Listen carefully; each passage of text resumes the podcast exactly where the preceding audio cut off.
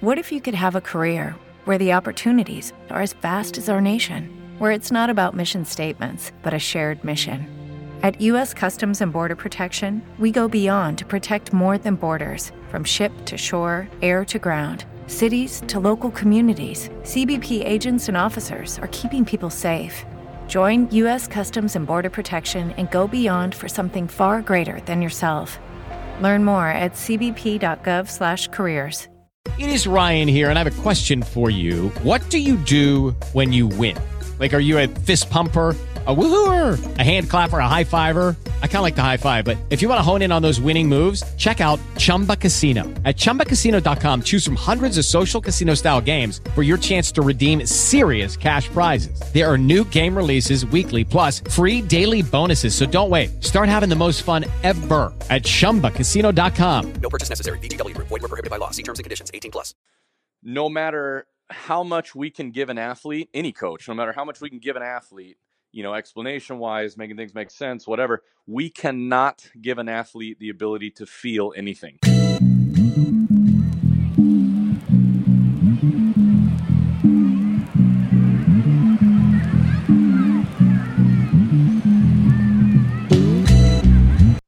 You're listening to The Robby Rowe Show. This is your host, Robby Rowland. Welcome to the Robby Rose Show. Hey, that was kind of a cool introduction thing, huh? Episode 11. Um, special guest with me today is Sean Taunt. At first, when I heard him say his last name, I thought he said Sean John, and uh, that that took that took me down memory lane. Anyways, um, Sean is one of the founders of VeloPro, so I think that's a very popular tool in the baseball community in today's day and age, right? So I was particularly very excited to get to pick Sean's brain, uh, kind of about the you know the creation of it, and then uh, the baseball background that he he comes from. But uh, very informational podcast. You know, we I think we recorded about an hour and twenty minutes of of just great content. So I highly encourage you to listen to the whole thing. I highly encourage you to, you know, for something that I do when I listen to podcasts is is pause it, right? And then get back to it later. That's the that's the great beauty of a podcast is you can always come back to it. So this is one in particular that has a lot of just good, valuable information and and it's real. You know, we don't he, he's not he's a very upfront guy, which I respect uh, to the utmost, and um, and I think that speaks volumes to to just how he goes about um, instructing, you know, people in college, uh, people in little league. Like it, it doesn't matter. So definitely a solid podcast we got for you guys today. Um, episode eleven. You can follow your boy on Instagram. Uh, Robby Rowe one two. That's Robby with a Y on Instagram. Um, Robby Rowe underscore one two on Twitter. Robby Rowe one two on YouTube. And then please, please, please, if you haven't already, please subscribe um, to this podcast. A- And if you wanted to take it a step further and do me another huge solid, go ahead and go into iTunes or SoundCloud or Stitcher and just go ahead and give me that five star review. You know, I mean, at this point, I, I want to say I earned it, but obviously that's up to you. So I would re- highly appreciate that, as well as telling your friends, your family, your pets. I don't know what that has to do with anything, but go ahead and tell them. You can also follow Sean on Instagram at Big League Edge. Twitter is the same at Big League Edge. And in the podcast, he will explain his website and, and how to get in touch with them personally, as well as the possibility of purchasing a Velo Pro belt. Guys, I know that there's going to be a lot of information in this podcast. I highly encourage you um, to either take notes and, and, and just take nuggets, right? Don't don't get so caught up in, in trying to understand literally everything that we touch upon. If you can just take nuggets from here and there and continue to apply it into your life and apply it into your routine, you're gonna see you're gonna see progress, right? So just keep just keep at it, man. Um, I, I just I, all I can do is encourage and inspire and try to motivate y'all. Um, and again, I'm, I'm always open to uh, discussion as far as reaching me via email, via, via direct message on any of my social media outlets. Um, like I said, man, the foundation of this whole thing of why it started is just trying to get as much information out there, and it's it's not cookie cutter information. This is real solid uh, information and knowledge coming from individuals that that have experience. So if we can if we can give experience to those who are a little bit inexperienced, we've done our job. And then it's on you guys, the listeners, to apply that to the best of their ability. So without further ado, let's just get to this interview with Sean Taunt at Big League Edge. Okay, let's hit it. Okay, welcome, ladies and gentlemen, to the Robby Rose Show. Um, it is March 21st, and uh, it's it's raining here in uh, Southern California. So, other than that, things are great. Special guest with me today, Sean Taunt uh, with uh, Big League Edge. Sean, how are we doing today, man? Good man. How are you doing? Uh, I mean, I'm sensational. Besides uh, besides the weather, I think I know I'm, I'm a big energy guy. So sometimes when it when it's like gloomy out, my energy is a little bit down, but. Uh, other than that, man, everything everything's going good. What's the weather like uh, up in Washington right now? Yeah, I was gonna say, go figure. We have sun today. It's nice today, man. Now, how funny day. is that? That's yeah. see now now now things just things don't make sense anymore. Um, though it's 31 degrees though. So. Was that that was yesterday? You said? No, it's right now. It's 31 degrees, but it's sunny. See, that's funny because so last week here it was uh, it was really we had a cold front and it was around 30 35 uh, and then it warmed up to maybe 45 throughout the day. Um, no rain but uh, as soon as the rain came it was it it warm up. And yeah. Uh, that's i mean it's it's funny how that works. Um, so those of you who are listening today's podcast will not be about weather. Um, today's podcast will be about baseball i promise you. Um, so, Sean, if you will, dive into a little bit of your story and and how you kind of came came about Big League Edge, um, and then uh, and then we'll we'll talk later about the the, the Velo Pro.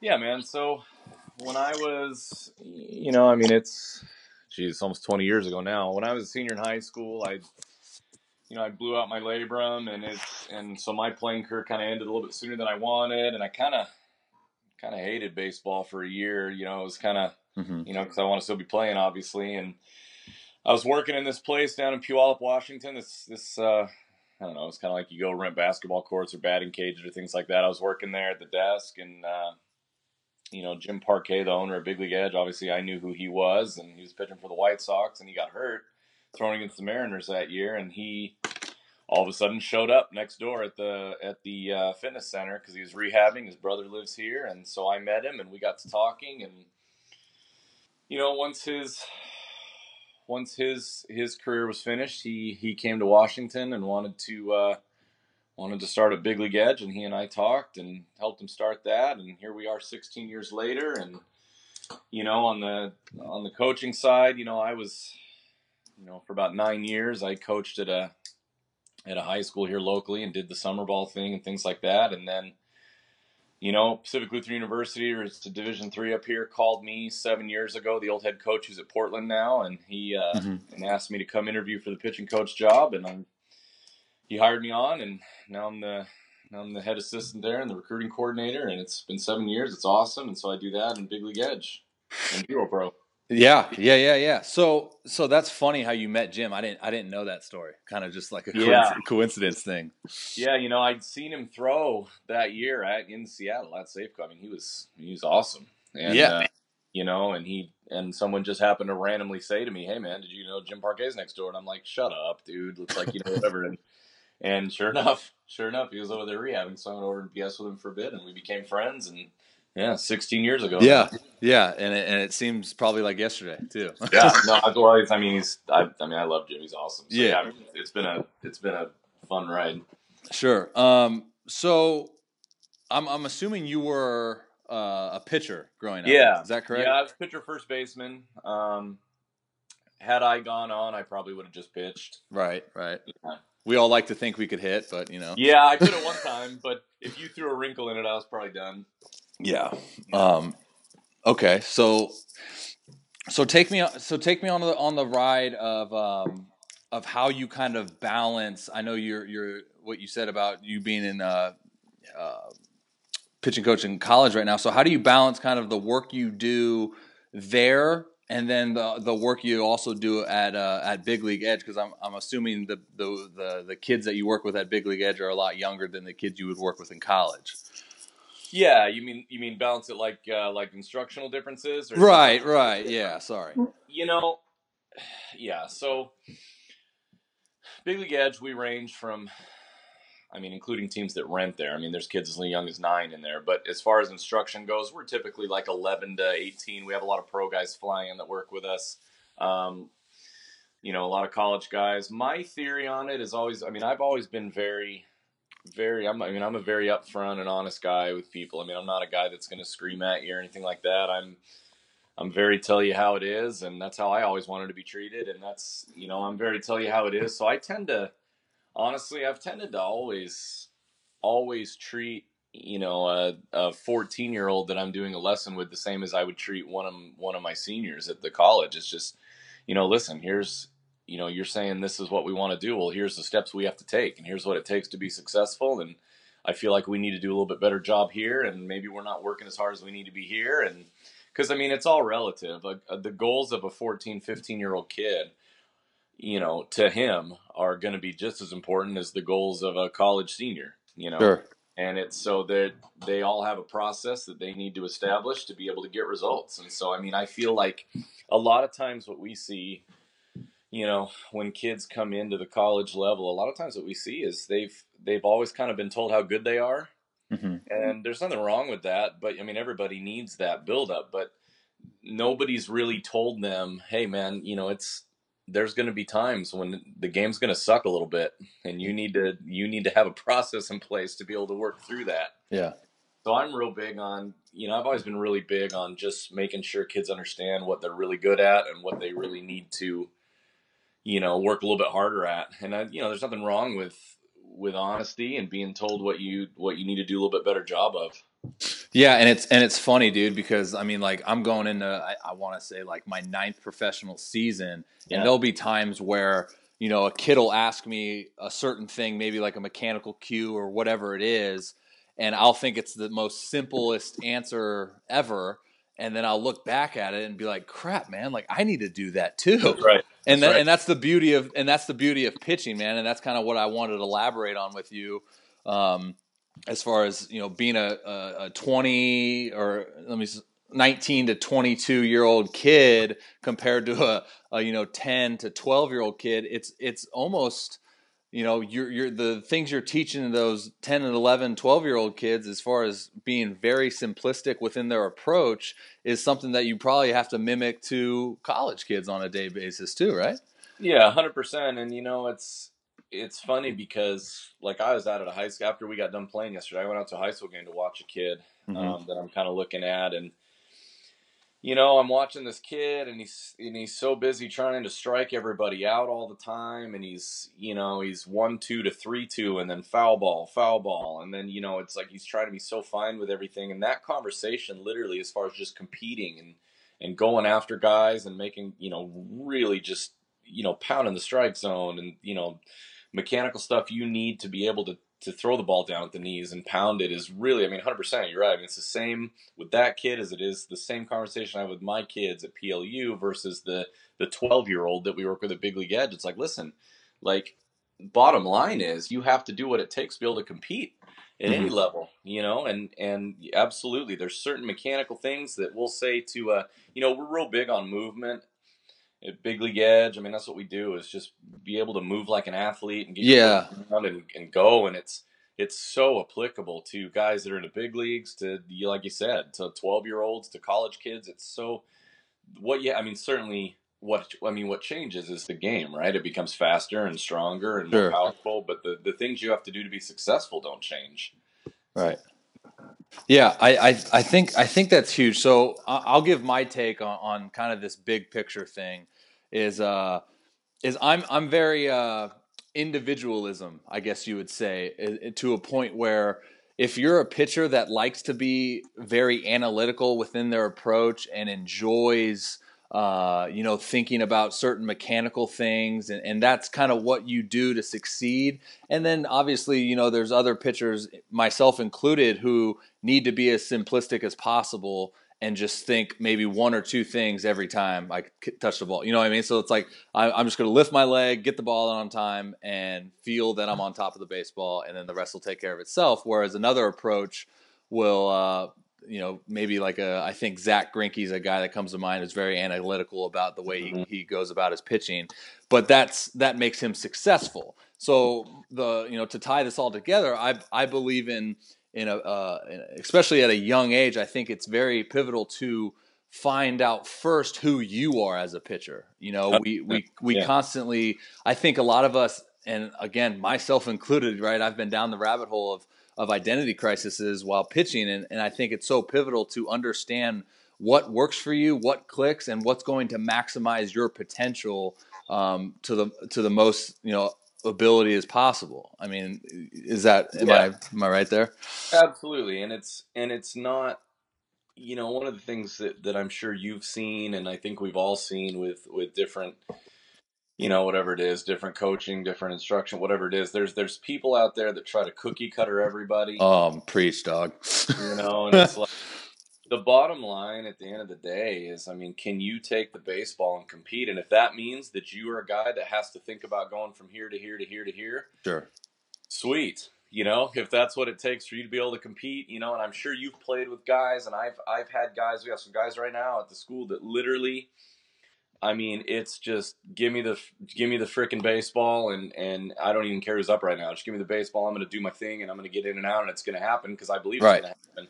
Right. And then other guys, you know, need to are are up for hours the night before they start going over scouting reports and need to visualize and pinpoint everything they do. Oh yeah.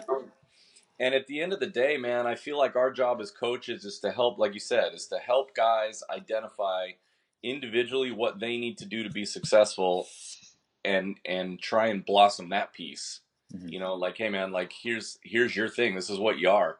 You know, if I, if you're a righty that's you know, upper eights, low nines, you know, maybe you don't need to focus on being as fine as a kid that's, you know, that's a that's a low 80s, high 70s guy that's really got to focus on hammering sure. the bottom of the strike zone and and maybe pick a little bit more. You know, I've Jim and I have been fortunate through this whole Velo Pro thing to, you know, get in front of some pretty legit Division One staffs, and you know, we've talked to some kids, one in particular that's like, you know, he's like an up mid upper 90s guy, and he's so worried about you know painting here and here and here. It's like, dude, like, you know, use your tools. It plays. it plays. Yeah.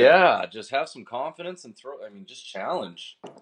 You know, so I mean, I think uh, helping kid like I mean, I, I hundred percent. I think helping kids understand, you know, who they are, what they are, and helping them find that way. And then once they figure that out, just helping to maximize their tools, right? Because tools are what get you through the game. Yeah, yeah, no doubt. I think I think it's funny how you kind of mentioned that story about that kid, and I'm yeah. sitting I'm sitting here agreeing with you, like, yeah, like why, why is that kid doing that? And I'm thinking back to myself, like, wait a second. That's literally me. like, yeah. like yeah. I've been blessed with a power arm, and then sometimes I I, I get in positions, man. Like you kind of mentioned it earlier, one two, two two, three two, foul ball. Yeah. You know, and it's like, yeah. son of a gun, man. I'm yeah. constantly freaking grinding and learning stuff every day. So I think that's huge, man. You know, we've had we've had some. We've been pretty fortunate to have some arms at, at PLU over the years that have over the last few years that have signed and gone on and you know, we had one in particular that works with us at Big League Edge now, and he could really do it. And he's still trying to kind of make a go of it. But when he was in college, you know, the big step he took, you know, he was a he he came in as a as a mid '80s lefty, and he and he started to get better and better and better. But he was just throwing so many pitches, so he wasn't really on anybody's radar. And he was so worried about you know painting this guy and painting this guy, and, and pretty soon it got to 88, 92, and his junior year he finally figured out that you know what I need to I've got this tool and I need to just maximize it and just compete with my fastball and just pound it here and pound it here and just go after guys. And his walk numbers plummeted and his strikeout numbers went through the roof because when guys were coming up to the plate, it felt like they were stepping in 01 already. And it's right. You know, so he finally realized that, hey, this is my tool. I've got a hot arm and I can go get guys and that's my ticket. And I need to just maximize that and compete. Yeah. And, and, and here's another thing I noticed. Um, because I, I was a starter. I came up as a starter, obviously, at a high school. Um, and I started. I think it was at one particular year I was starting to advance in the minor league system, and and uh, I kind of was aware of of people improving, right? People getting better, and and I was like, okay, I need to do the same because I was always kind of like I, I used my height. You know, I was downhill, threw pretty hard, and just pounded Yeah. the bottom of the zone. Kept it very simple. And then it hit one year, like I said, and I was like, I need to start going in, out, up, down, quadrants, freaking breaking balls early, finish back, like all this stuff, because you know you want to be sexy and and you want to show people That's that right. you can do it. And um and, and what happened was I, I started falling into quicksand, and I know you've you've heard that term before, man. It's the the harder you try, the, the deeper you sink. And Mhm. um, it took me like two two years and getting released to figure out like look, man, I'm- I'm pumping like mid upper 90s right. Why am I even thinking about location to a point where in, out, up, down, you know, and falling in that trap of when I do think about location and and and glove side, arm side, I'm taking away from my natural ability of being loose and explosive. So you know, whatever. And I think obviously uh, the move to the back end of the bullpen really kind of allowed me to to free up, I guess you would say, and uh, and really just get the most out of it. But I see that so many times, especially with young kids, right? As they're told by the parents in the stands, just throw strikes, you know, calm down, throw strikes, and uh, and I, that just kills me because you know what that allows the or what that does to the pitcher, in my opinion. You, can elaborate on this in a little bit, but is is it it comes with a brake pedal approach, and anytime that you kind of start touching on the brakes when you're when you're pitching, um, uh, one you're not maximizing your potential, but two you're not letting your natural athleticism flow. And uh, and obviously, I'm a I'm a firm believer in it. Anytime as you can be as athletic as possible, you are gonna you're I think you're gonna be consistent as possible. Yeah. Um, so if you want to elaborate on that, I guess. Yeah, no, absolutely. And that's, I mean, it's funny, man. Like, I, you know, one of the things I tell our guys a lot, even the kids at Big League Edge, like, I'll, like, we had a, there was a video on, on Instagram of me having this conversation with a kid a, a while back. It's like, man, listen. And I actually, I told one of our guys yesterday at the game, the bullpen, I'm like, listen, dude, like, I think you're forgetting that hitting is really hard, man. Like, it's really hard. Like, you could probably literally seven out of 10 times yell out what's coming, and they're probably still going to pop it up in the air. Well, you see that in live BPs, you know? Yeah. I mean, it's so we as pitchers, like, you don't need to make it harder on yourself. Like, literally, like, odds are you're going to get this guy out. Like, odds are he's probably going to, you got eight guys out on the field. Like, it's not just you. Like, odds are he's going to hit it at somebody.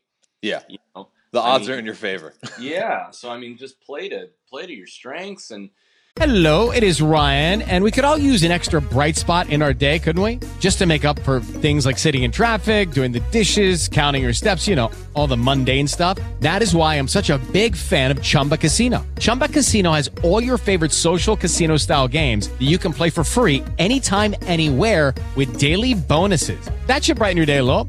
Actually, a lot. So sign up now at chumbacasino.com. That's chumbacasino.com. No purchase necessary. VGW Group. Void were prohibited by law. See terms and conditions. 18 plus. Lucky Land Casino asking people what's the weirdest place you've gotten lucky? Lucky? In line at the deli, I guess? Aha, in my dentist's office. More than once, actually. Do I have to say? Yes, you do. In the car before my kids' PTA meeting. Really? Yes. Excuse me, what's the weirdest place you've gotten lucky? I never win and tell. Well, there you have it. You can get lucky anywhere playing at LuckyLandSlots.com. Play for free right now. Are you feeling lucky? No purchase necessary. Void where prohibited by law. 18 plus. Terms and conditions apply. See website for details.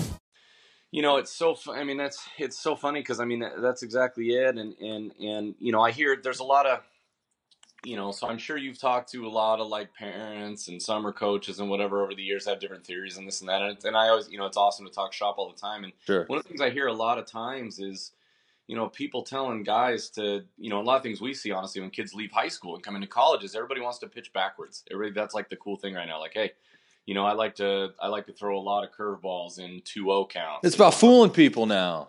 Right. And I'm like, well, I'm sitting there going, listen, man, like, honestly, if you're doing that, what that says to me is you don't have any guts with your fastball. Like, that says to me that you don't have the confidence that you can take your fastball Yeah.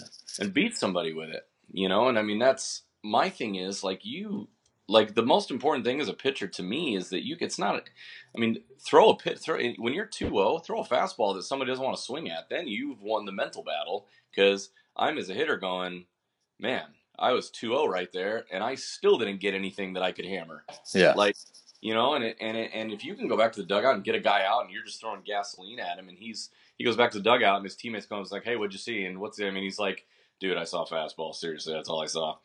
and you know, and he just and he just dominated. And what does that say to the rest of the guys? Well, God, this guy didn't even have to go to anything else. Yeah. You know, and he's shoving on me, and I think as pitchers, you know, we you know, guys, kids especially, you know, they watch guys on TV and they see these guys throwing these, you know, these front door cutters and these Oh. time sink pieces, and obviously those guys are awesome. I mean, that's what it- Devastating. Yeah. But it's like those guys got there not with that pitch. Like those guys got there and got seen and, and climbed because they just competed and had a tool and dominated with it. Yeah. Yeah. You know? I mean that's and and that's the thing. I mean that's like it's it's a bummer to see when, when kids put a ton of pressure on themselves because really like you said man when you got freed up and you got moved to the pan i mean that's what it is. Like if you've got it if you've got something that that's a tool that you can compete with and you've got some power and you can compete with it man what a confidence builder. Like you be on the bump you should feel free and just as confident in the world because you know that at the end of the day if you really need it you can throw a fastball by somebody like that's huge Yeah. so you know, just man, just go out and I mean, obviously, if we had it all to do over again, we'd do it differently, right? I would too, because I used, I used to destroy myself after everything. But like, you know, it's like, man, like at the end of the day, gosh, if you've got if you've got the, the goods and you can and you can compete, man, that's what it is. Everybody wants a strike thrower. Just go out and compete. Yeah, man. And and and the flip side of that even too is uh think it starts with the mentality, right? I mean, the the aggression that you can display when you're pitching as, Mhm. as far as a, an aggression standpoint and, and uh, that mentality as far as just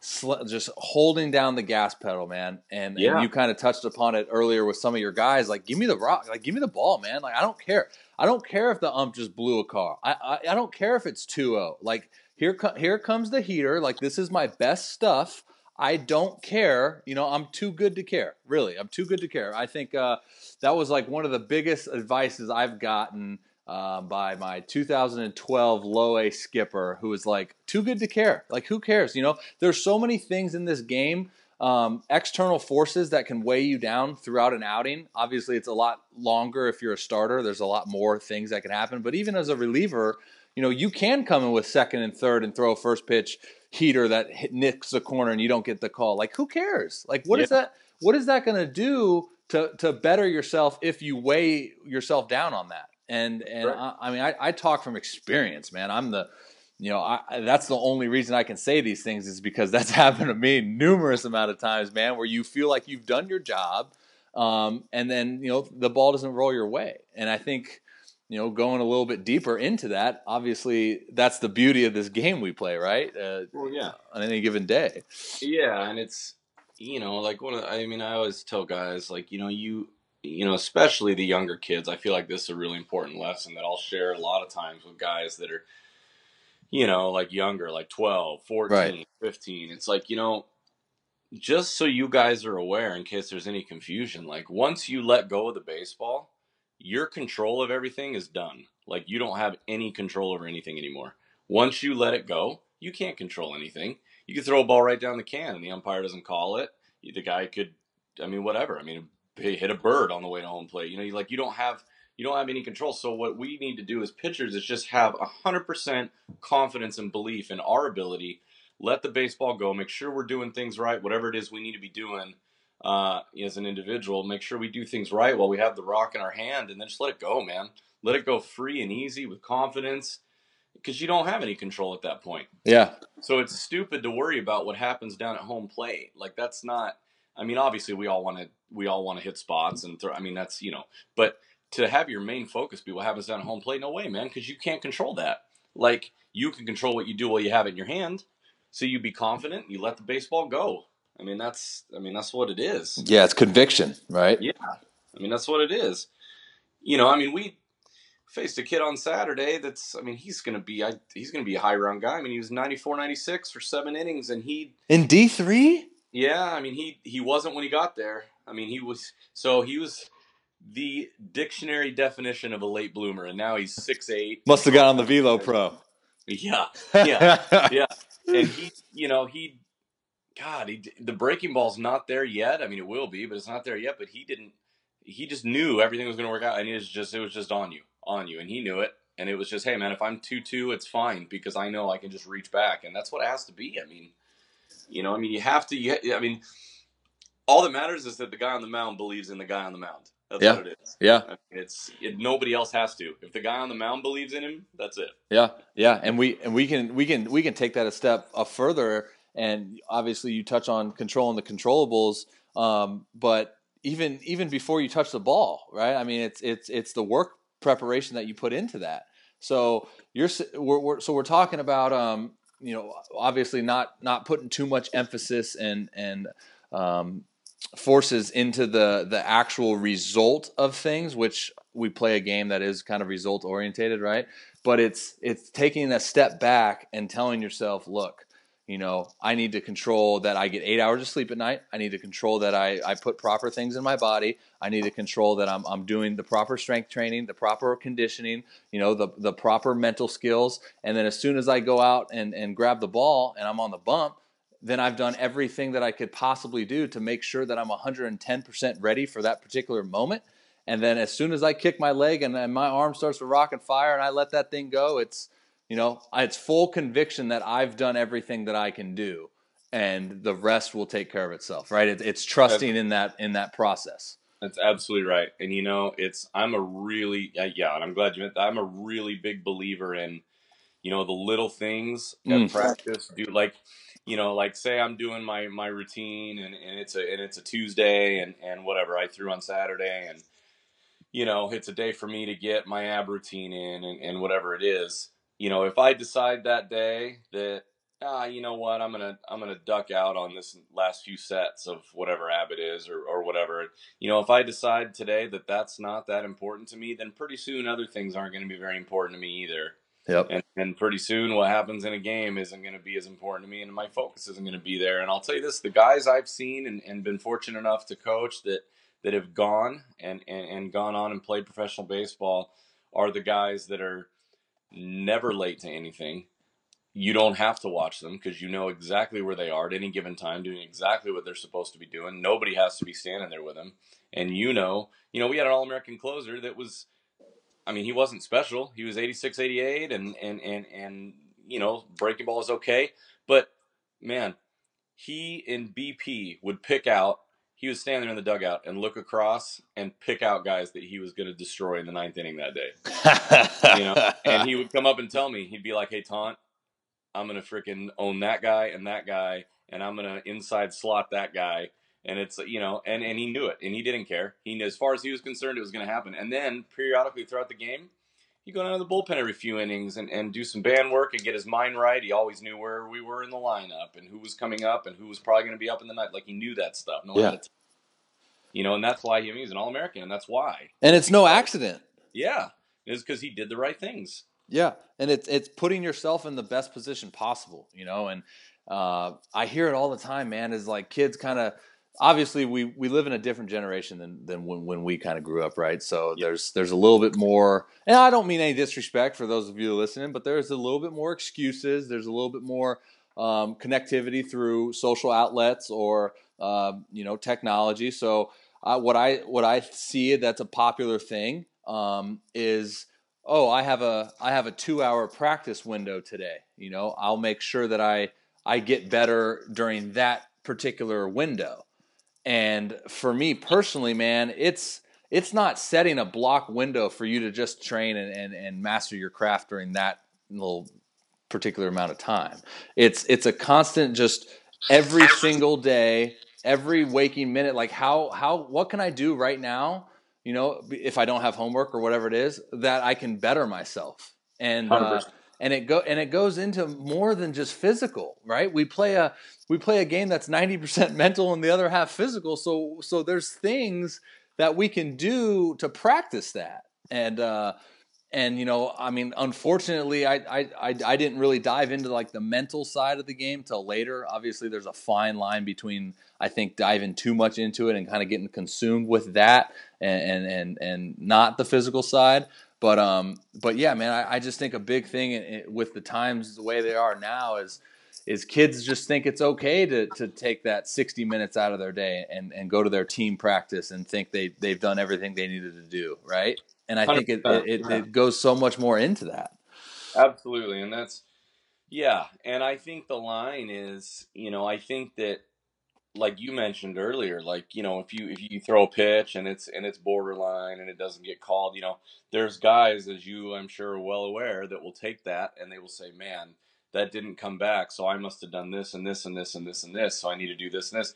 That piece is where I feel like it becomes detrimental and you're overanalyzing. I feel like diving in as far as making sure you are ready to compete and you are prepared and know exactly who you're going to compete against and know what you need to do to be successful. That's where it needs to be. Boom. Yeah, yeah, man, and and you kind of you definitely hit it on a, with your All American closer, dude. Like look at look at his attention to detail, right? And look at and look at Kershaw's attention to detail. Homeboy's the best pitcher in the in the game. I'll say regular season by far, and you know he just turned thirty, and he's done. He's a, he's going to be a Hall of Famer, like no question. But he's still going out, and he's still doing these things. Uh, I saw a, a GIF the other day, or however you say, it, I don't know, but of, of him like working on his hold hold with a runner on second, two look, one look pitch, and it was like he didn't he didn't have a ball, and it's like okay, we're talking about um an uh, like I don't know how many times he's been on the All Star team. I know he's won the Cy Young three times, you know, and and it's like this is the best of the best, and look at look at him work on things he's probably already phenomenal at, right? So then you have to look in the mirror about okay, well what what am I doing? Like what what what can I do today? Whether it be in your living room, you know, without any shoes on, just just dry working it in front of a mirror or something, just getting dry like reps in. Like there's so many outlets for us today that that we can utilize to to better our craft and make sure that we are prepared when we when we face those uh, face those hitters. You know, it's it's it's amazing when you get a chance to talk to guys that have you know been at the highest levels and and, and kind of just listen and pick their brain of how they went about things because it's really not it's so simple but it's so like it makes so much sense like i was very fortunate you know i got you know in our last facility before he moved off and took his job with the dodgers Raul Ibanez was in a couple times Okay. you know, and I, you know, I grew up here, and I used to see him play all the time, you know, as a Mariner and whatever. But I got to sit, and he came and took some swings, and we were just BSing about some stuff, and he was telling me some stories, and he he was saying when he, you know, because he signed with the Yankees late in his career, Yeah. And you know that was on the back end, and Raul Ibanez, I mean, that's an accomplished big time guy. Well, he's still raked with the Yankees. Oh yeah, I mean he's total clutch and relaxed all the time. And you, when you talk to him, it's like two words into the conversation, you're like, "Oh man, this is why you were good." Like nothing. like he's so calm. Like he's so calm. Where's my notepad? Yeah, and he just, you know, he's telling me this story about, you know, from a hitting standpoint, like I can't remember the guy's name, but he's like, you know, when I was with the Yankees, we we signed this bullpen guy that came in, and he was an upper '90s guy, as pretty much everybody in the big leagues is now. It's ridiculous. Of course. and he's like he was a big cutter guy and he would run his cutter in on lefties. And early in my career he would just like my first few years I faced him he would just destroy me. But then later on he would destroy everybody else but not me. And I actually put some good swings on the balls and when they signed him we were out in BP one day and he came over and talked to him and he was like hey man how come like you would never like I could never get a ball in on you. Like you would never even sniff at this ball that I would run in on you and it really used to piss me off and you know whatever.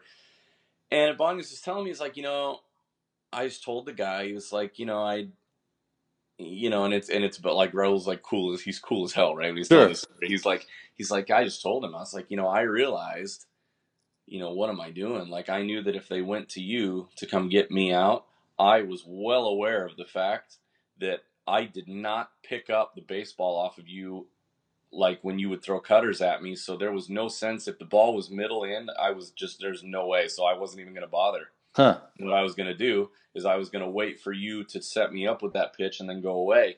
And that was the one I was going to go with. And I just I was sitting there going, "Man, one to be that confident in your ability to be able to say, yeah, you know what, that's fine. I'll go ahead. You go ahead and run strikes in on me here under my hands, but don't miss here. or I'm going to send this ball out of here. You know, Jeez, man. It's one thing. It's one thing to do that. It's to say that. It's another to. I mean, a did- whole entirely another thing to, You know? to do it. and so he told. He's like, I just told the guys, like, listen, I knew, uh, you know, I know my limitations as a player. Like, I knew there was no way I could handle this. So I knew that I was going to get one out here. I just had to be ready to hit it. And that's the thing where I feel like that's the mental piece you're talking about that needs to be. That's what the mental piece needs to be. Is you need to be well aware of you know a the shot you're going to get and what you need to be to do to be successful, and then be prepared to do it. Like it's going to happen. I know it's going to happen, and I'm going to be prepared to do it. Absolutely, absolutely, man. And that, and that goes back to you know knowing thyself, right? Is you got Yeah. You you just hit it like you. Ibanez knew, like obviously later in his career, maybe his hands were a little bit slower. Like he knew, like there's no chance. Homeboy's running upper nines with cut. There's no Yeah. chance. So why why put myself in a position to to fail?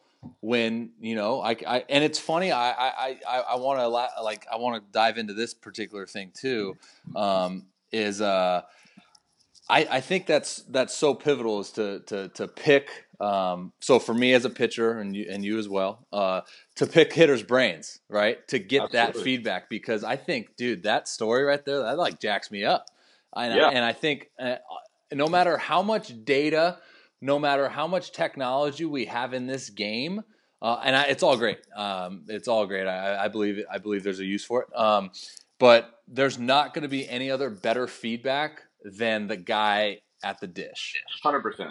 Hundred percent. Yep. Um, so you know, I think I think for those of you listening, even if you're uh, you know 12 or whatever, and you're in little league, and, and maybe the hitter doesn't know like particular terms, it doesn't have to be complex, right? Like you said with Ibanez, like it at, at at first sight, that's like mind blown. Wow, dude! Like, how do you even think that when you're up there and the Yeah. game's going a million miles an hour? But then you take that step back and you go, wait a second. Like it's as simple as I knew I couldn't hit this, so I wasn't going to swing at it, and I'll look for something out over the dish. And That's it's right. and it's boom, you know. And and, and a twelve year old can reiterate something like that to where, hey, uh, you know, your your your your hand uh, your hand glove breaks a little bit early, so I'm picking up some white, and uh, I guess that just makes me a little bit more comfortable. You know, maybe think about putting you know making your your hand break a little bit behind you, and then boom, you know, there's it's like little nuggets that you can take from each each individual and i think that's something that i didn't really do uh, growing up was i was always stubborn obviously as a pitcher it's in our blood um, i didn't want to talk to hitters about my thing because i didn't think they knew you know so Yeah. That's uh, right. but uh but yeah that's that's huge know, man and it's and it's the reason I feel like he was able to breathe through that situation and be that calm is because that's not the first time he had that understanding in his head. Like it started like probably months and months and months earlier, and he just decided that yep, this is what I'm going to do, and it's part of that whole being prepared thing. Like the coolest thing I've ever heard in my life. Two things. One, I got a chance to BS with Jay Buhner one day oh um, you know, and he was, you know, I mean, he was a 260 guy that had hit you 40 bombs. I mean, in his, I mean, he was in his prime. He was, I mean, he could do a lot of. I mean, he's freaking strong yeah, and he switched. You know, I don't know if you remember or not, but when he came up in the big leagues, he was a pretty traditional, closed off. You know, stance, very traditional what you would see like on a baseball card, stance wise. yeah And then later, he was completely open, like chest and face facing the pitcher. yep And I, i know i know that I know that guy you know Yeah. Yeah. And I asked him, I'm like, hey, man, like, I just, that's all I want to know, you know, because I mean, I'm 36, but like, when I get to talk ball with people, like, I'm like 12, right? 12 Like, bro and I'm like, and I'm like, it. and I'm like, listen, dude, like, I got to ask you, like, why did this happen? Like, it was so dramatic, so dramatic. yeah And he's like, well, you know what, man? All of a sudden, I was losing sliders from guys. He's hmm. like, I couldn't see sliders because they've discovered that he was big time right eye dominant. Huh. And so his left eye was afraid, like I couldn't see it. So I was like, either I can just not hit anymore, or I can just do this, you know, man, you know, and to be able to do that. And the other, and the other one was, you know, when Ken Griffey Jr. Obviously, he's massive here, right? I mean, he's, you know, Unreal. You know, and that was my childhood guy. You know. I was, you know, when he broke into the big leagues, I was nine years old. I mean, he was, you know, I, he was my guy. So when he got inducted into the Hall of Fame, you know, they inducted him into the Mariner Hall of Fame. Oh, they yeah. had, you know, they had all the TV specials on him. and they did one where they brought back a lot of his old teammates and they interviewed him. And Tim Belcher, that pitched late in his career with the Mariners, was on the '97 team when Griffey won the MVP. Mm-hmm. And they were interviewing him, and because there was a stretch there where you just, I mean, you could have. I mean, literally, there's a scene, there's a there's a pitch on that highlight video where like Alan Mills for the Orioles threw a pitch out and Junior hit it out of the park. I mean, it was stupid. Like, you know, so they're talking to him, and, and Tim's like, you know, one day I looked up and I noticed that he was in the on deck circle and he wasn't even looking at anything. Like he was just looking up in the bleachers, and this guy's throwing cheese on the bump, and he's not even looking. I'm like, hey, Junior's like, With Lucky Land slots, you can get lucky just about anywhere. Dearly beloved, we are gathered here today to. Has anyone seen the bride and groom? Sorry, sorry, we're here. We were getting lucky in the limo and we lost track of time. No, Lucky Land Casino, with cash prizes that add up quicker than a guest registry. In that case, I pronounce you lucky. Play for free at LuckyLandSlots.com. Daily bonuses are waiting. No purchase necessary. Void where prohibited by law. 18 plus. Terms and conditions apply. See website for details. Judy was boring. Hello. Then Judy discovered ChumbaCasino.com. It's my little escape. Now Judy's the life of the party. Oh, baby, Mama's bringing home the bacon. Whoa, take it easy, Judy. The Chumba life is for everybody. So go to ChumbaCasino.com and play over 100 casino style games. Join today and play for free for your chance to redeem some serious prizes. ChumbaCasino.com. No purchase necessary. Void where prohibited by law. 18 plus terms and conditions apply. See website for details. how come you never pay attention? He's like, you know, you're making all this look bad. Yeah. And and he's like, he said Griffey walked over to him and said, hey Belch, because if this guy throws the ball where I'm gonna swing, then I'm gonna hit a ball out of the yard. what is going on right now? Like that's the coolest thing I've ever heard in my life. Like, my God. Oh man, baseball simplified right there. Yeah, that's literally what he said. If this guy throws it where I'm gonna swing, then I'm gonna hit a bomb. What? That's Like, come on. how much confidence do you have to have in yourself to say that? That's that's the whole thing. That's why it's the coolest thing in the world. And well, how 50 old was he at the time? Uh, Twenty-one. nine- nine- so 97, he was, uh, what was he, 19 when he broke in in 89. So this was 97, eight years later. So 27, yeah. Sheesh, man. And he's like, you know, and he hit 56 that year, I think. So pretty much that did happen. So the the the one. Me- all right, I have two memories of Griffey. Uh, one memory being um, him in uh, Little Big League, and Oh, yeah. and Yep. being just super cocky. Yep. and Yep. and uh, and then the other one is uh, of him at the very end of Summer Catch when he hits the homer for the Reds. Oh, yeah. I forgot he was even in that movie. Yo, he's he's got more screen time than freaking what ninety eight percent of baseball players. Freddie Prinze Jr., worst pitching delivery in history. But he bumped ninety seven. Oh, my God. he's on the Velo Pro. oh, God. Oh man! So speaking of Velo Pro, Yeah. let's dive in, man. We're at 40 minutes. I knew this was going to happen. Um, so so take me through it, man. And and for those of you listening who who uh, who don't know uh, what the Velo Pro is, uh, Sean, go ahead and uh, kind of just elaborate on on what it is and what it entails.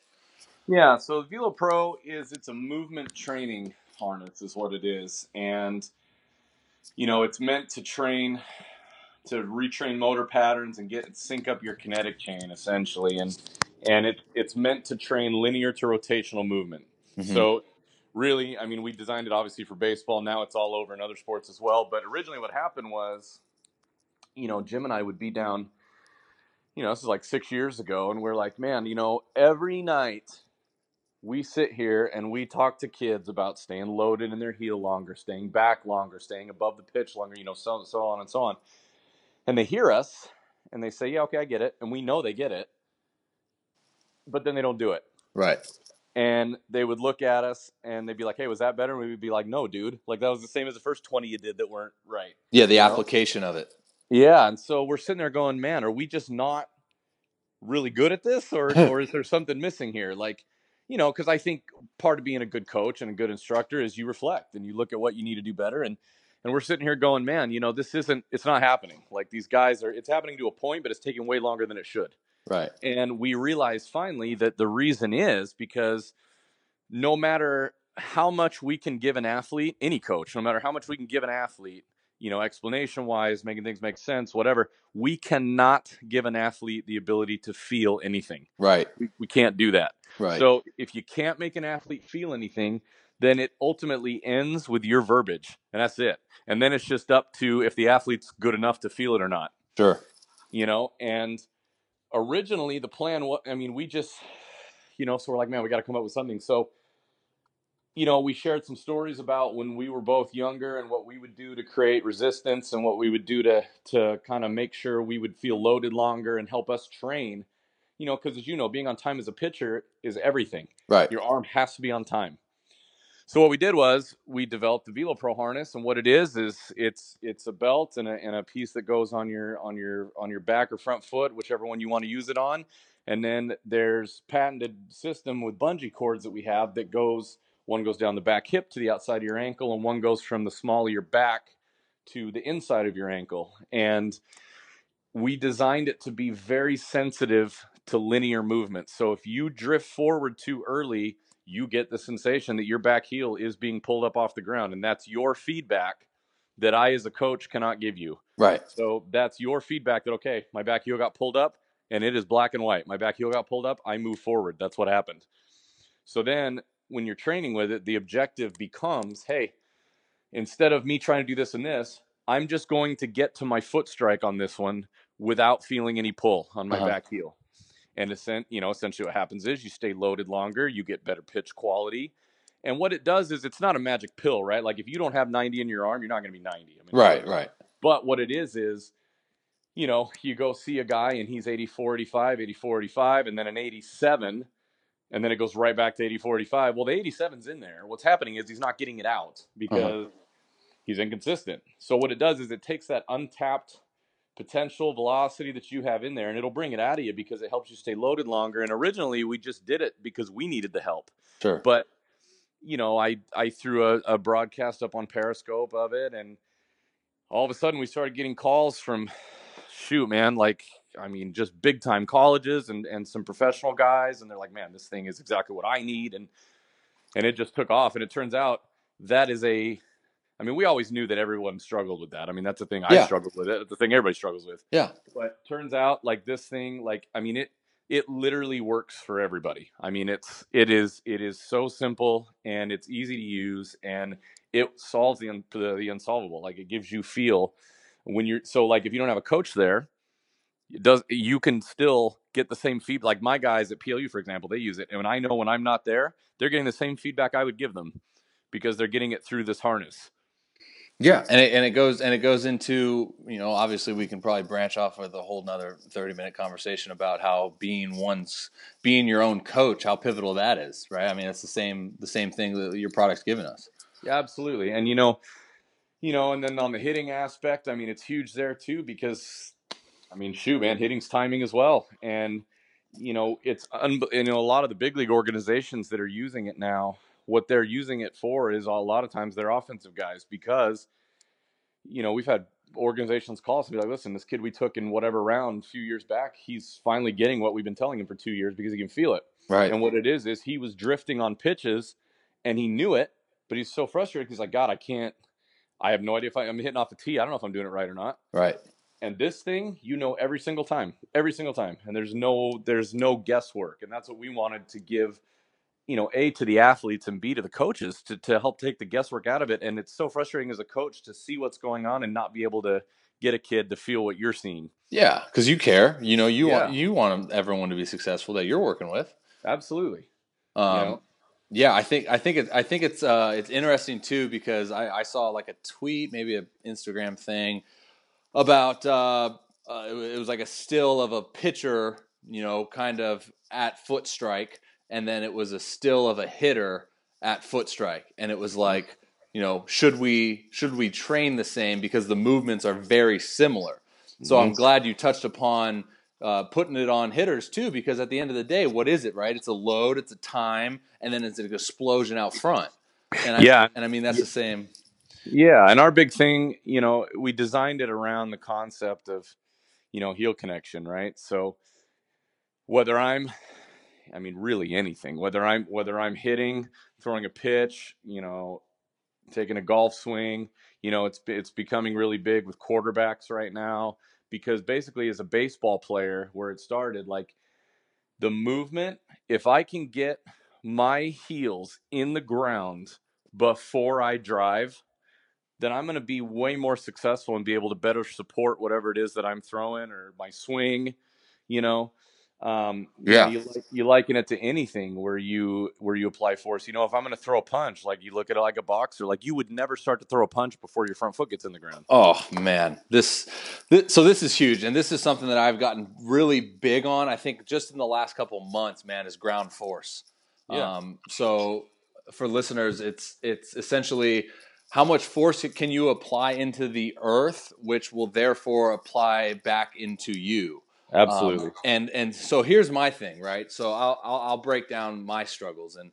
Um, and like I said earlier, I, I'm not tooting my own horn, but I was I was blessed with a very strong and quick arm, and Yeah. uh, and I got away from using not many, much legs uh, just because of that arm, right? And uh, and I had surgery, I had bone spurs, you know, and, and I, when I came back, you know, it was a, it was a struggle to kind of find that velocity again, and then finally, uh, just recently, just before I went to Puerto Rico for winter ball, I kind of discovered um, with with some help from some some other guys a, a, about how to to properly use your your motion and ground force within your mechanics. And, Yeah. uh, and just really feeling and obviously it's it's tough because with with mechanics and anything hitting pitching whatever uh, it's it's very easy to to do the wrong thing over and over again. And then obviously motion memory stick comes in and then the wrong thing that you're doing just feels right. Um, and then when you do the right thing it feels it feels off or funky so then it maybe feels wrong. I think there's obviously there's that huge fine line there um, Yeah. but for me was like i said i, I was never a big uh, you know I, I would load i would get into my backside but the feeling of applying ground force to me was dr- the drop and drive right and then Sure, what sure. what velo pro actually what showed me was back knee direction so i'm trying to put it in this way so that people can visualize it so when i would when i would kick when i would when i would leg kick and i would get into my into my butt per se i would my my back knee would crack to a point where the direction of it would have to go out to third base and then around and catch up Yep. a little bit back down the slope so what was happening was my ground force was going from say you know 250 pounds at leg kick to 190 and then Yep. it would kind of try to catch back on down the slope but then we were only at 90 pounds you know so That's right. that that was Right. something that really showed me you know like okay dude like i'm cracking this back knee maybe a little bit too prematurely. You know it feels powerful because i'm getting in my squat um, but at the same time the direction of it's not towards the dish so where's my energy being transferred? That's right. uh, and, and you know and, and then finally i was like okay because it's funny you know you think heel right? So you think heel drive down into the earth but at the same time what are we taught our whole lives? Be athletic right? Balls of your feet. So it's kind of it's it's a tough feeling um, as far as like you really want that whole foot. And I just did like a, a, a mechanical cues on my Instagram page about how you know when I proceed down to, I to saw that, to- yeah. yeah. So when I proceed down to throw, notice how my knee is now going towards it's going down, which is essentially applying force from my foot towards the dish. You know, so a lot of people I'll see kind of go to throw and then that back knee just comes up. You know, and and Yeah, of and- like a hitter too. Well, and like you're saying, it, it feels different at first because absolutely, like, you know, one of the things too when we were developing this thing was, you know, the SEB principle. Like, if you've never moved a certain way, then you will not move a certain way. Oh, yeah. Until you retrain that motor pattern. Right. And so, you know, we're just looking at this and we're going, man, like every single athletic movement in any sport that requires linear to rotational movement, you look at all those guys, they have got to get both feet in the ground before they fire. Boom.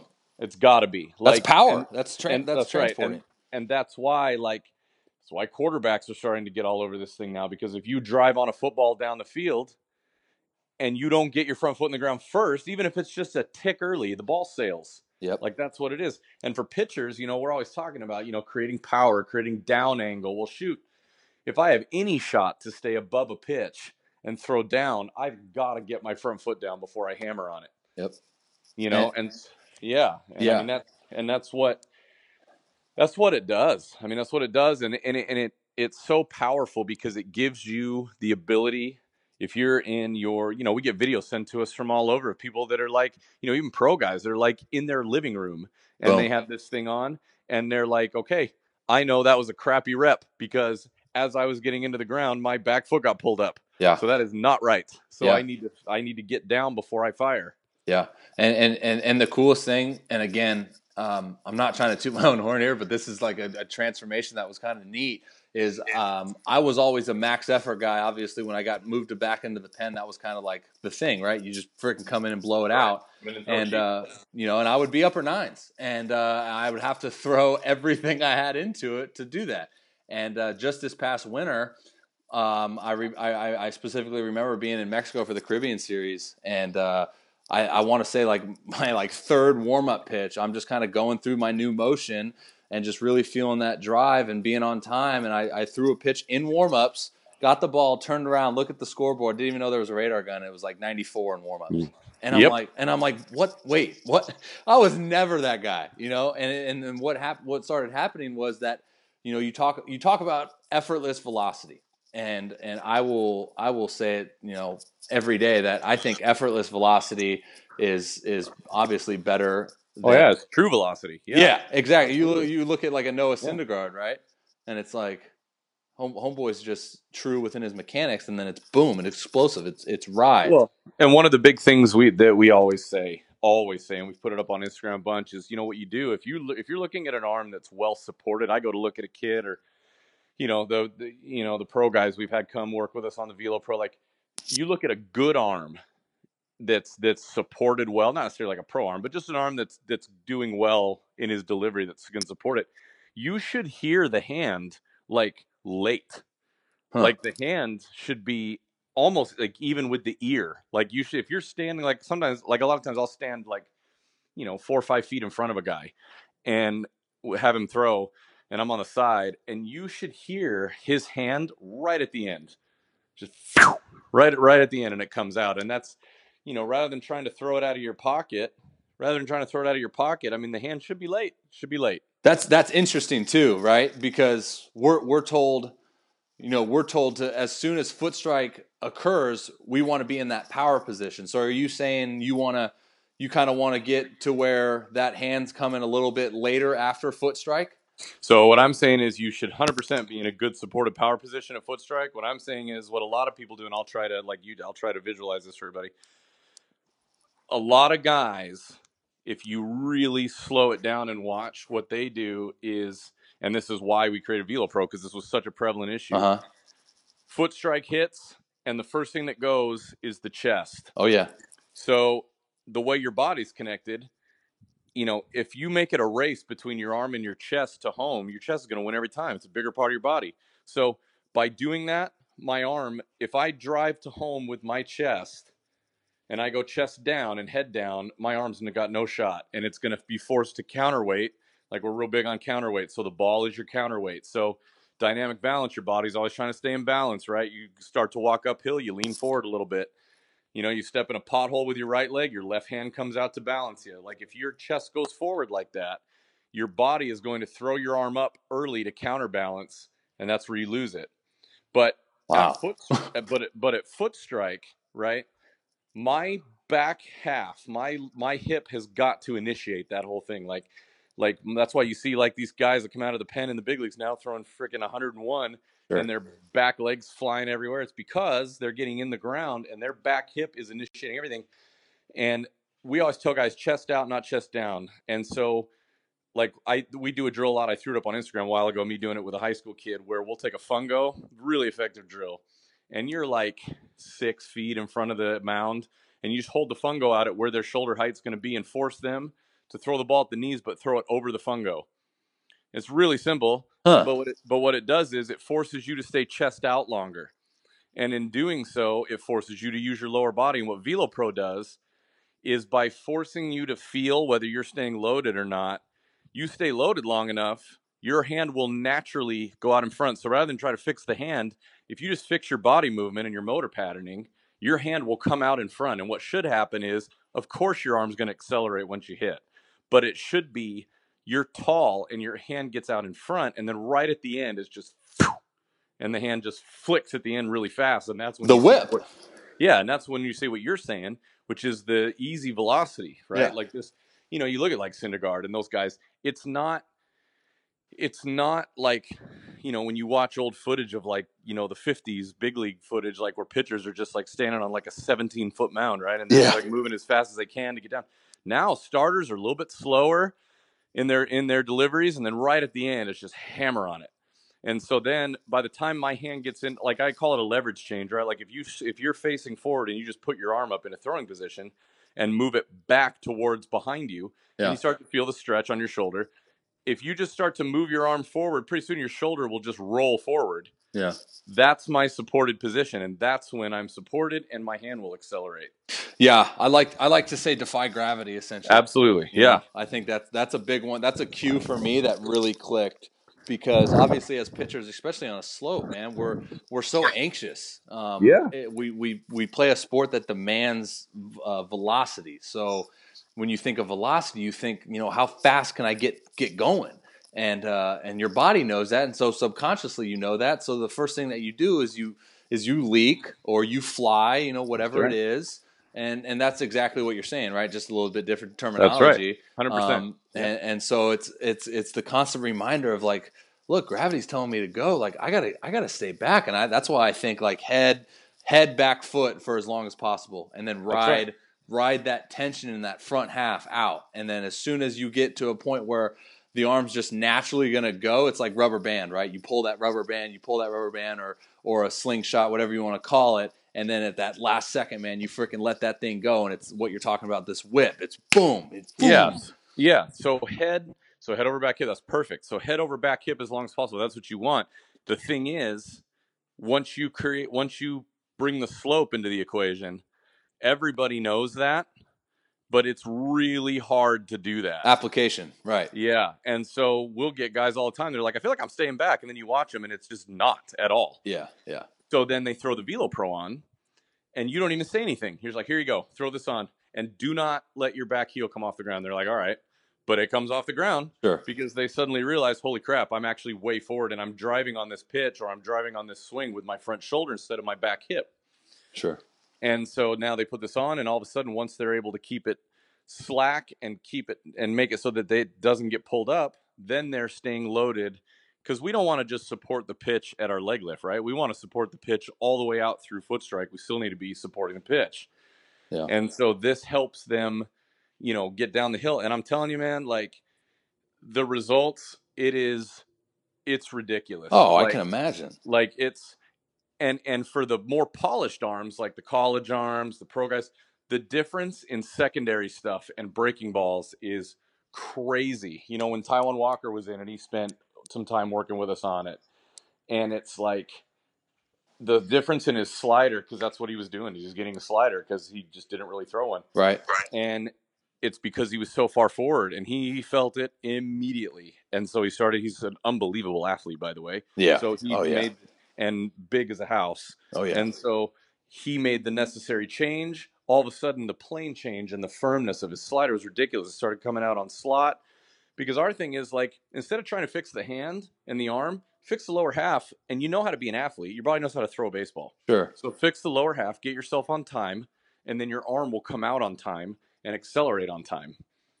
Yeah, I mean, and, and then and then guys, uh, listeners, like you got to understand too is, I think uh, a, big thing that's overlooked, uh, especially in, in the demand for velocity, um, is staying on the field, right? And it, and it's pitching every fifth day if you're a starter, Yep. being able to go out. And what this allows you to do is is what so what we're talking about is getting in your lower half, which is essentially taking that stress off your arm and. And I mean, I'm attesting to this. I had bone spurs for that specific reason, right? I was all arm, all acceleration, not a lot of deceleration there. And then as soon as I started really like fine tuning my my lower half and and actually using that properly, a uh, effortless velocity came out, and then B, I was recovering like a mother fricker, man. I would, Yeah. I threw five days in a row down in Puerto Rico like it was nothing, and I could have Yeah. went, I could have went six, but we had an off day, and your boy was at the beach all day. Um, but so that's what I'm saying is like Yeah. it- there's such a uh, obviously things get like um, you know misinterpreted or whatever. I want to build velocity, rah rah rah, and what, whatnot. I think the most important thing is get your butt on the field as much as you can and and get the most out of yourself, right? And, and in order Yeah. to do that, you have to be healthy.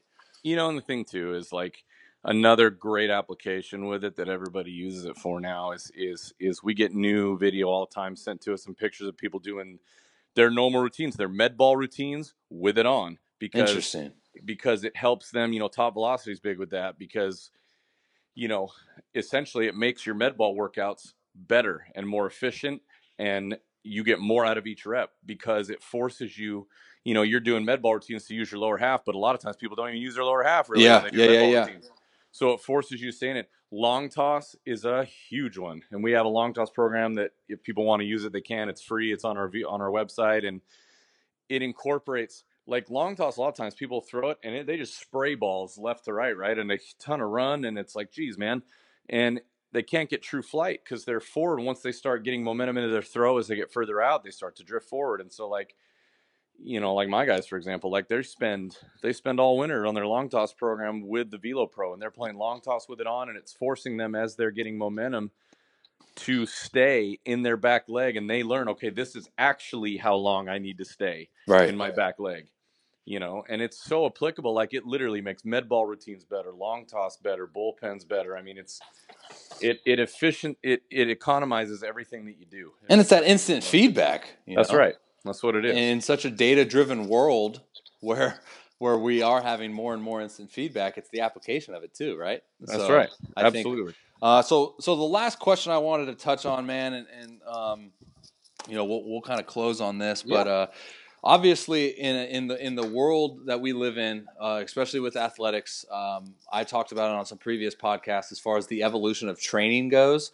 I think i think training has has just blown up right? And uh, we're, we have tools now. We have all this science and data behind our training so therefore we do it more often. And i think the strength programs are getting bigger and bigger as we proceed. Obviously the demand for velocity has a lot to do with that um, my question to you, man, especially coming from from the the creation of this Velo Pro and, and working with kind of groups of of all ages, really is is do you, I mean for me personally, I'm sensing um, uh, a time where I think our mechanics, our motion that we actually use on the mound is kind of getting pushed to the side, and we're putting more emphasis on our training. So my question is is is how much you know how much do you believe in in mechanics being a tool for velocity development rather and not rather than training, but kind of supplement them both. So you're saying the difference between like mechanical training and like just like movement training and performing? Well, I, I just I just think so. For me, like it was always, uh, you know, I want to throw harder, so I'm going to hit the weights harder, you know, or. I'm, I'm going to I'm going to sprint faster or whatever it is. And then when I took a step back and looked at at the game of baseball, I was like, okay, well, what's what do I do that delivers the pitch, right? So it's like, Yeah. okay, maybe we should look at that. So that's kind of I know it's a it's a maybe a broad kind of a weird question, but Yeah. I'm trying to get to the bottom of of how much emphasis we should be putting on the actual motion and mechanics of our pitching delivery. Um, you know, compared to lifting weights or uh, weighted balls or whatever. Yeah, I mean, I think anything in moderation, right? Like, I think that, I mean, uh, focusing on mechanics delivery obviously is a great thing. Like, focusing on making sure I'm getting, you know, from A to B correctly. And I think that there's, you know, there's certain things that all pitchers have to do to be successful and supported and be safe and powerful and everything. I think where it becomes an issue is, you know, we get a lot of guys a lot of times that when things aren't necessarily going well on the field, like say they're a little bit erratic that day, Uh-huh. or whatever, they will go back and they will go, "Oh man, I'm not separating on time, or I'm not, you know, I'm not, I'm not, my head's, you know, whatever it is, I'm not, I'm not moving here." I'm, Get real I'm mechanical. Too much, right? And I think at that point, it it inhibits guys. I think, I think. I think that focusing, like if you're a guy that needs to maybe, you know, you know, like being savvy, right? I know I need to separate. You touched on earlier. I know I need to separate a little bit earlier. I Uh-huh. need to stay in my back half longer, stay taller longer. Yeah. I think training, doing dry work is invaluable on working on things of that nature. Like, hey, I need to do, I need to stay taller longer. I need to stay head up. I need to stay, you know, I need to get the ball out on time. A big one for us is, you know, for a right-handed pitcher, your front foot gets in the ground, your belly button's at third base. That's what it is at the third baseman, you know, and you and you don't rotate early. I think mechanical training to do those types of moves is enormous. Uh huh. I think that also they're starting to get, and you touched on it, man, because training's become so big. Yeah. I think that what we have seen, especially at the college level, is there is a lack of, we call it sav, there's a lack of savviness when guys are out there being able to troubleshoot and problem solve, you know, because like I said, I think training's fantastic. Obviously, I'm in that business, right? Big Sure. Where we are. I think that there's if you try to be so mechanical that you start to feel like if things aren't going well, you need to go back to a certain mechanic. I think that's where it becomes an issue. And I think that being able to move as an athlete, like you said, and just getting yourself in a because if I can get as a pitcher, if I can get myself into a supported, loaded position in the ground, then I've won the battle. Right. Like I can now go. And so I think training to, like you said, what it takes to get myself loaded and into the ground is invaluable. And I think making sure that you are doing it, and that's why we invented the Velo Pro. Sure, I sure. think getting to a point where I can get myself in the ground while still loaded, arm in a powerful supported position, then I'm good to go. And then I can unleash and just throw a rocket at somebody. Boom. You know, and I think that sometimes, you know, when a young, you know, depending on how you are, if you're super analytical or whatever, sometimes it can be a case where guys are like, okay, this isn't happening, so I need to do this and this and this and this and this. And a lot of times, what it is is you just need to focus on getting yourself into the ground supported Right. and go. Yeah. Well, and then and then the flip side of that is is the, the, the terminology, right? I mean, it's it's about how can we as instructors um, use use the correct terminology to where the athlete or the individual uh, understands it, right? And then- Absolutely. and then the application is on them. But we've Absolutely. done our part. Absolutely. Absolutely. And as long like yeah, and I mean as long as you can get yourself into the ground, like you mentioned, and create ground force, Yeah. sweetness. It just And makes then- sense, right? Like it's it's like that common sense kind of takes over. It's like because I, and I never realized it, right? I'm I'm I'm I'm, I'm dumb. I, I get you know I didn't go to college, so whatever. That's my excuse. But I didn't I didn't I didn't just I didn't just think like oh press into the press into the ground, but press into it like correctly. And then it Mhm. was funny, dude. I I finally came up with the analogy of okay, so I'm a big uh, I'm a big uh, you know I like strength training. Like I'm kind of Yeah. addi- addicted to it, right? So Yeah. I took it into the terminology of that. So when I'm pulling off the floor, so when I'm deadlifting, right, uh, I'm getting into my hinge. So I'm using essentially the strongest muscle on my body, which is my glutes.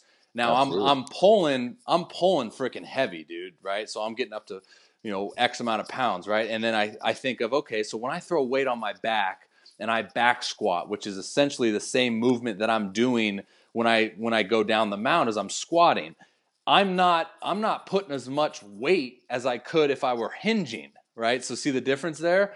So then, 100%, so then I was like, okay, well why not when I lift and I go to separate, why not hinge instead of squat? And then it was like, okay, now I understand it, I grasp it, and then we obviously talk about the application of it. And, That's uh, huge. and that's Yeah. what that's what your Velo Pro did. To, like that's the first thing it showed me. It, you know, Yeah. made me sit. Well, and that's huge. And strength training's so big, man. Like it's so big. Like because, dude, I mean, if you're in a good, proper, supported position at landing, like if you just even just go to that position, like and just see, dude, it takes a lot out of you if you're not strong. Oh yeah, And if you throw hundred pitches that day and you do them all correctly, then you're going to do that position hundred times.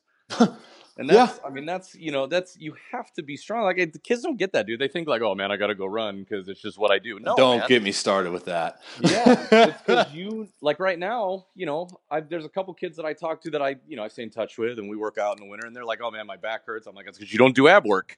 Yep.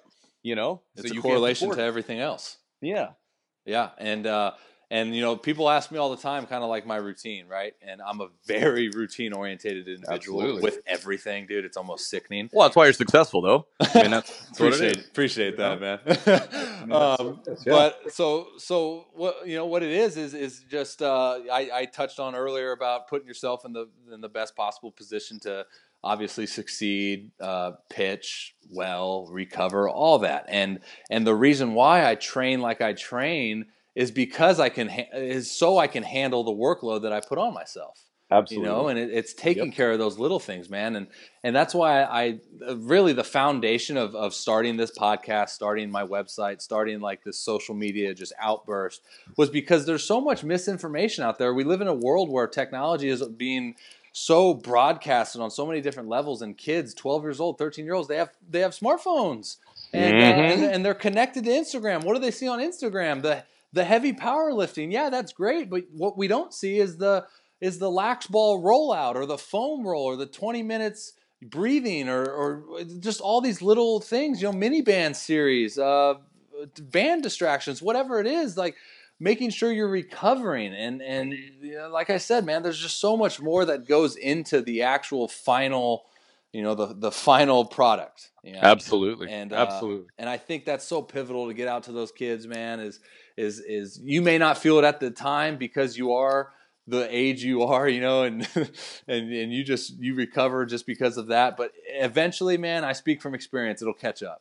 You Oh. know, so it's Oh, about yeah, Yeah. and it's about just putting in that work now, man. Because what does that allow you to do? You you hit on it big time earlier. It's it's you're starting to practice that routine. You're starting to practice those good habits, and that will carry over, right? We talk about we talk about things bigger than baseball. Baseball will will give you a platform to utilize a routine, to develop habits, develop you know these good lively things, and then once you're done playing, you know, it, it's it's second nature. Well, It- it's no you kind of yeah. know. It's no coincidence that the guys, and I'll just tell you, it's it's no coincidence that the guys that we've had at the at the college that were those guys that are always where they need to be and always doing things right. That you don't need to handhold them; they're always there. They're now killing it in professional life and in the real world Yep. because the little things are important to them. Yep. Attention to detail, man. That's right. And it's right. and it's doing everything that you can do, whether it be the dishes or taking out the trash. Like we can we can start talking freaking Oh, life, bro. yeah.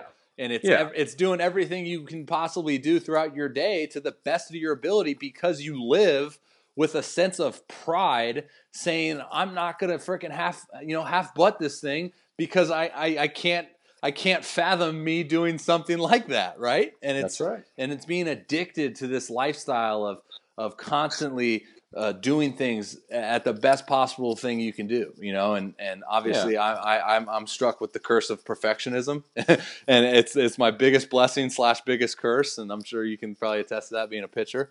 Yeah. but uh, but it's it's it's it's learning to control that, dude, and and Well, and I mean, you know, and that's, you know, at the end of the day, I mean, that's to help people train better and more efficiently in everything they do. I mean, that's why Mhm. That's why we created the Velo Pro was Yeah. to help people be more efficient with what they do. And Yeah. I mean, you know, anybody, I mean, that's, you know, you guys, people listening, I mean, just go to veloprobaseball.com. I mean, Well, that's yeah, I was going to ask, where can we find you, man? Where, where Yeah. get it out I there? it's- Twitter, it- Instagram, Yeah, so yeah, so on Big League Edge Instagram. So if you go to Big League Edge on Instagram, you'll see just a ton of you know people applying it in all different realms. There's a lot of videos on there just with good examples of what we're trying to accomplish. Um, we've got some big leaguers on there using it. There's some you know some quarterbacks on there using it, some golfers on there in tennis. I mean, it's go check it out. You know, and veloprobaseball.com is the website, and I mean it's it's a game changer, man. It's a game changer. Yeah, and, and you and you you won't know till you freaking try it out, man. And uh, Yeah. and obviously with the, with the training the way it is today is is uh, so many facilities have that now, and Yeah. uh, and, and obviously putting that to good use. Hey, in closing, man, I got some lighter questions. Uh, Yeah. I gotta I gotta run by you real quick. Yeah. So. Uh, number one being, what is your most overused term that you hear in the baseball world? Most overused term. Um, Overused. oh, jeez. Um, most overused. Yeah, from like a, uh, a coach, Yeah, uh, parent, yeah. whatever. Yeah, I mean, I think. Yeah, I mean, I think I think throw strikes is probably Ah, yeah, that's mine. one I hear. yeah, I mean, I I'm not gonna lie to you. I say it a ton too, but it's that's the one I hear the most. Is is just you know throw strikes. That's the one I hear the most. yeah, no doubt. Uh, my next Yeah. one, this is actually a new one I just thought of, but uh, I'm I'm gonna try to I'm gonna try to ask it correctly. So, if if you could be a kid again, right? So if you can be at Mhm. the age of the kids that you are training, Mhm. um, what are some of the questions that you would ask? Of like a coach? Yeah. So like Yeah. the way so if you were a kid in today's day and age, I think obviously in my personal experience, the questions kind of differ now that we live in a different type of world, if you will. Um, so this is kind of a thing that I try to to to get kids to ask the right questions, you know, and I, I think a lot of the times the the questions are kind of misguided to a point where they're not going to get the most out of of what they ask because of the question. So So, yep. Well, I'll tell you first and foremost, I would, I would, what I thought you, I would take it more seriously first and foremost. But the question I would ask, yeah, the question I would ask now, knowing what I know, um, is I would ask, you know, when I ultimately get to, you know, when it's time, if I'm fortunate enough to go play in college um, or professionally, what are the things that are actually going to matter? Oh yeah, That's what I would ask. That's What big. things- what are the things that? Because I feel like there's so much out there that kids think is important. It's really not that important. it's garbage. Yeah. Like I would ask, what actually is going? Because I was a ball of stress all the time because I wanted to do well. Yeah. And I would just say, you know, like, what are the things that actually matter when I get there? What is going to be important? What's not? Because then I would just focus on those. And it it's yeah, it's a it's a yeah yeah, dude. It's applying emphasis to the to the specific needs that need emphasis, right? Yep.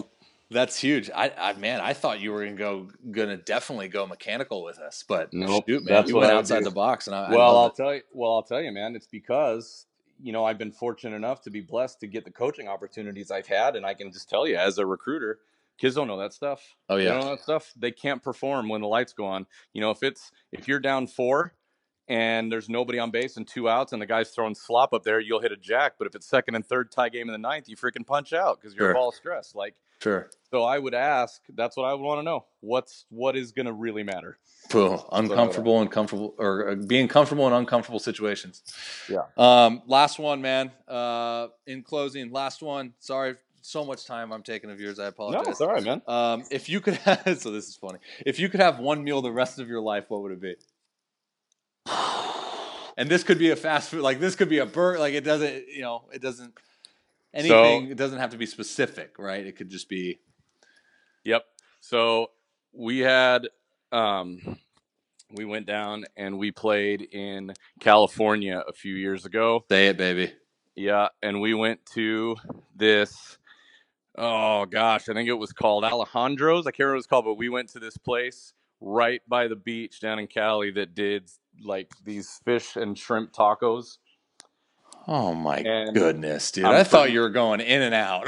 dude i'm telling you what it was so like it wasn't like in a like it wasn't like a big fancy place but i'm pretty sure we all put down like freaking 20 of them like it was unbelievable i mean it was unbelievable and we always talk like we we've talked ever since when we go because we make that trip every year but we always go play different schools now we're like damn it like we need to go play the same yeah, schools who's on the so- who's scheduling that, man? yeah, yeah. Just so we can go to the, we say it every year, and we haven't done it again yet. But that was six years ago, and we're every single year we're like, dude, we have to go. We have to go. That taste still in your games- mouth. yeah, no night games on Saturday because we have to go to this place. Yeah, like- dude. I, so it's shrimp and fish tacos. yeah, separate, not the same, but they were like like they didn't cheat you. Like it wasn't like you like paid ten bucks and got three like thumb size things. Like it was like huge. Like Yeah. it was. I mean, it was amazing.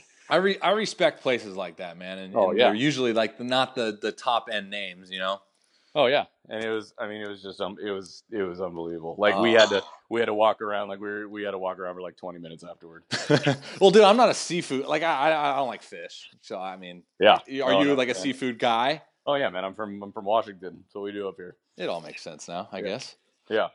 All right, man. Well, hey, dude. Uh, thanks again so much, man, for coming on and let me take you a, a good chunk of your of your day. Um, and uh, guys, listening uh, at Big League Edge on uh, on Instagram and Twitter, you guys are are putting out great content, man. You guys got a, a really good following too. And what I love about it specifically is it's not just instruction videos, which is actually the art of what you're doing. It's it's you verbalizing what we're looking for within that drill. So I think Yeah. that's kind of a separator as far as you know what what kids will look for as, uh, in terms of how to get better, right? Because there needs to be there needs to be instruction, verbal instruction to kind of set that foundation. So that's that's big. But um, yeah, man, keep up keep up the good work, brother. And uh, you know, thanks thanks again for for coming on and and uh, go ahead and stay on for a little bit. I'll sign you off off the air.